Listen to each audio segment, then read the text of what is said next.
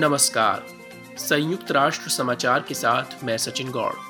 5 जनवरी 2024 के इस साप्ताहिक कार्यक्रम में सुनिए, गाजा पट्टी में बमबारी जारी इजरायली सैनिकों और हमास लड़ाकों के बीच भीषण लड़ाई। जरूरतमंदों तक मानवीय राहत पहुँचाने के रास्ते में बड़े अवरोध, गहराता मानवीय संकट।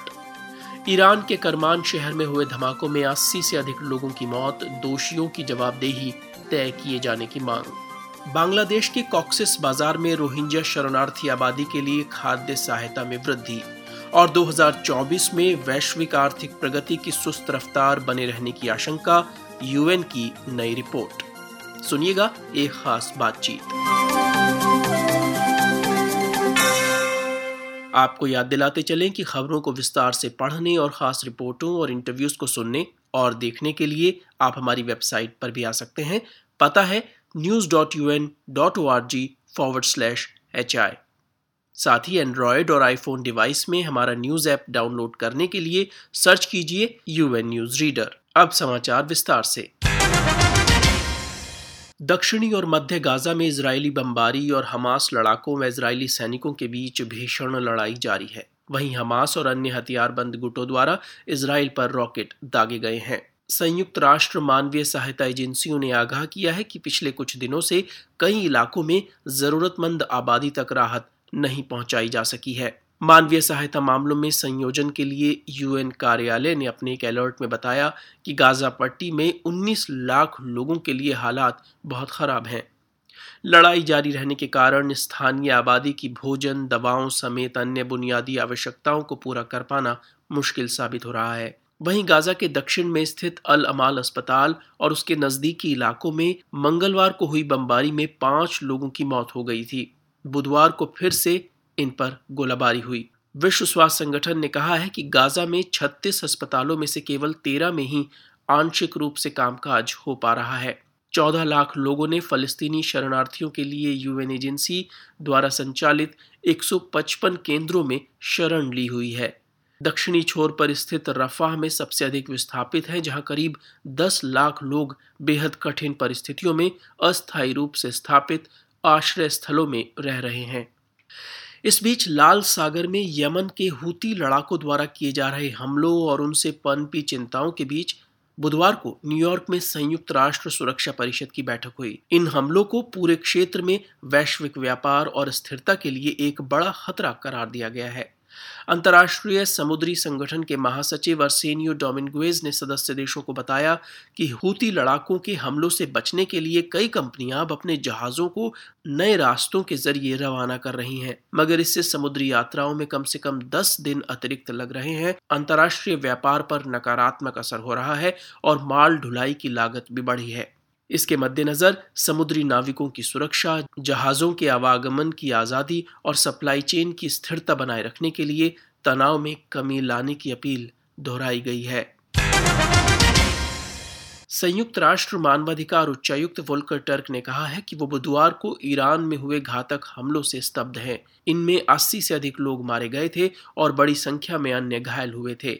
आतंकी संगठन आइसिल ने करमान शहर में पूर्व जनरल कासिम सुलेमान की चौथी बरसी पर आयोजित एक समारोह में हुए इन धमाकों की ज़िम्मेदारी लेने का दावा किया है। ज़्यादा जानकारी के साथ अंशु शर्मा।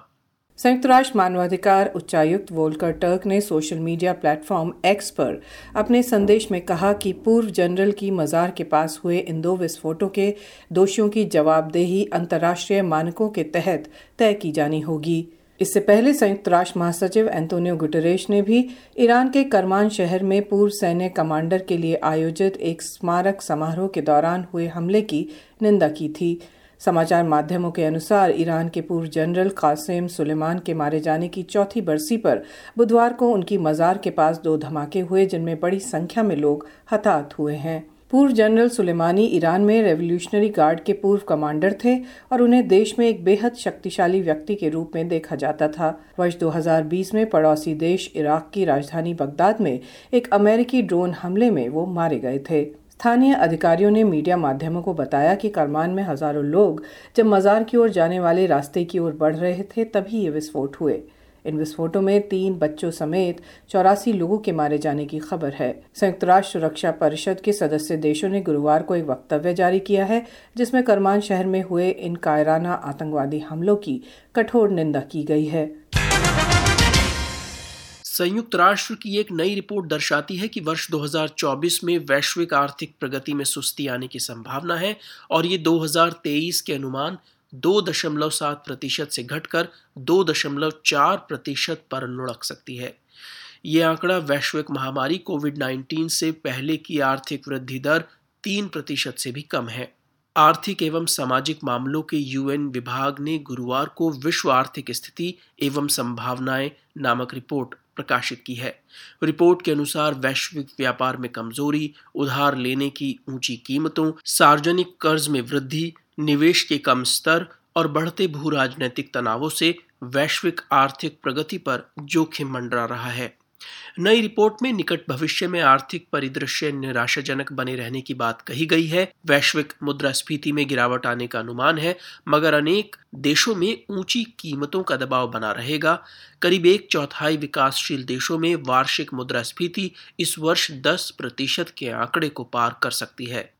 इसी रिपोर्ट पर ज़्यादा जानकारी के लिए हमारी सहयोगी अंशु शर्मा ने एशिया व प्रशांत क्षेत्र के लिए यूएन आर्थिक एवं सामाजिक आयोग के पूर्व निदेशक नागेश कुमार से बात की। 2024 की world economic situation and prospects report जो आज रिलीज़ की गई है उसमें क्या मुख्य तौर पर क्या बातें कही गई? विश्व की सबसे बड़ी अर्थव्यवस्थाएँ हैं जैसे यूरोप और अमेरिका। उनमें जो आर्थिक विकास की दर वो मतलब स्लो डाउन हो रही है। पहले 2.6 से 1.4 1.6 1.3 और अगले साल में भी प्रोजेक्शन ऐसे ही हैं कि और नीचे जाने का थोड़ा। इन्फ्लेशन की वजह से उसको कम करने के लिए जो सेंट्रल बैंक्स हैं उन्होंने टाइट मॉनिटरी पॉलिसी अडॉप्ट की है विच अफेक्ट्स इन्वेस्टमेंट अगर दक्षिण एशिया की बात करें और ख़ासतौर से भारत की तो उसको लेकर रिपोर्ट में क्या कहा गया? भारत अब विश्व की सबसे जो तेज गति से बढ़ने वाली अर्थव्यवस्था मेजर इकोनॉमीज़ में सबसे तेज गति से बढ़ने वाली अर्थव्यवस्था है। और जो उसमें नंबर्स दिए गए हैं तो छः दशमलव तीन परसेंट ग्रोथ की बात की गई है ट्वेंटी थ्री ट्वेंटी फोर में बट ये नंबर्स थोड़े अपडेट करने की ज़रूरत है, क्योंकि ये नंबर्स तीस नवंबर ट्वेंटी थ्री में जो भारत के दूसरी तिमाही के नंबर आए थे, उसके बाद अपडेट करने की ज़रूरत है। तो आज के दिन सब लोगों का मानना है कि 23-24 वर्ष में भारत की अर्थव्यवस्था की ग्रोथ सात परसेंट होगी। और 24-25 में भी 6.8 और 7 परसेंट के बीच में ये रहने की संभावना है। और विश्व स्तर पर दूसरे देश जो हैं जहाँ इन इसकी आर्थिक स्थिति कमज़ोर दिख रही है उन सभी देशों के लिए विश्व स्तर पर क्या आगे की राह क्या होनी चाहिए? तो जो मल्टीलेटरल डेवलपमेंट बैंक है लाइक जैसे विश्व बैंक या एशियन डेवलपमेंट बैंक, इनको उससे काफ़ी काम करना पड़ेगा, जिससे वो जो वित्त की सप्लाई उनको बढ़े। और साथ में, बहुत सारा काम टेक्नोलॉजी की साइड में भी करना पड़ेगा। बिकॉज़ बिना टेक्नोलॉजी के एक्सेस के ये जो विकासशील देश हैं, वो अपने लक्ष्यों को पूरा करने में सक्षम नहीं हो पाएँगे। एशिया व प्रशांत क्षेत्र में यूएन आर्थिक एवं सामाजिक आयोग के पूर्व निदेशक नागेश कुमार। संयुक्त राष्ट्र विश्व खाद्य कार्यक्रम ने कहा है कि बांग्लादेश के कॉक्सिस बाज़ार में लाखों रोहिंग्या शरणार्थियों के लिए खाद्य सहायता को बढ़ाने की तैयारियाँ की जा रही हैं। एक जनवरी 2024 से रोहिंग्या समुदाय के लिए मासिक खाद्य सहायता प्रति व्यक्ति आठ डॉलर से बढ़ाकर दस डॉलर कर दी जाएगी। अंशु शर्मा की रिपोर्ट। एक अनुमान के अनुसार, साढ़े नौ लाख से अधिक रोहिंग्या शरणार्थी दक्षिणी बांग्लादेश के कॉक्सस बाज़ार में रहते हैं। इनमें से अधिकांश ने अगस्त 2017 में उत्तरी म्यांमार में सैन्य कार्रवाई के दौरान अपनी जान बचाने के लिए बांग्लादेश में शरण ली थी, जब कथित रूप से उनके घरों पर व्यवस्थागत ढंग से हमले किए गए। वर्ष 2023 के शुरुआती दिनों में शरणार्थी आबादी के लिए मासिक खाद्य सहायता प्रति व्यक्ति 12 डॉलर थी, मगर वित्त पोषण की कमी के कारण इसे मार्च में घटाकर 10 डॉलर कर दिया गया। इसके बाद जून 2023 में इसे और घटाकर प्रति व्यक्ति 8 डॉलर करने के लिए मजबूर होना पड़ा था। पिछले साल नवंबर के महीने तक 90 प्रतिशत शरणार्थियों को पर्याप्त मात्रा में आहार के लिए जूझना पड़ रहा था। यूएन एजेंसी को खाद्य रसद को फिर से प्रति व्यक्ति 12.5 डॉलर के पूर्ण स्तर पर ले जाने के लिए 6 करोड़ धनराशि की अब भी दरकार है। तो आज के इस बुलेटिन में इतना ही। सचिन गौड़ को अनुमति दीजिए। नमस्कार।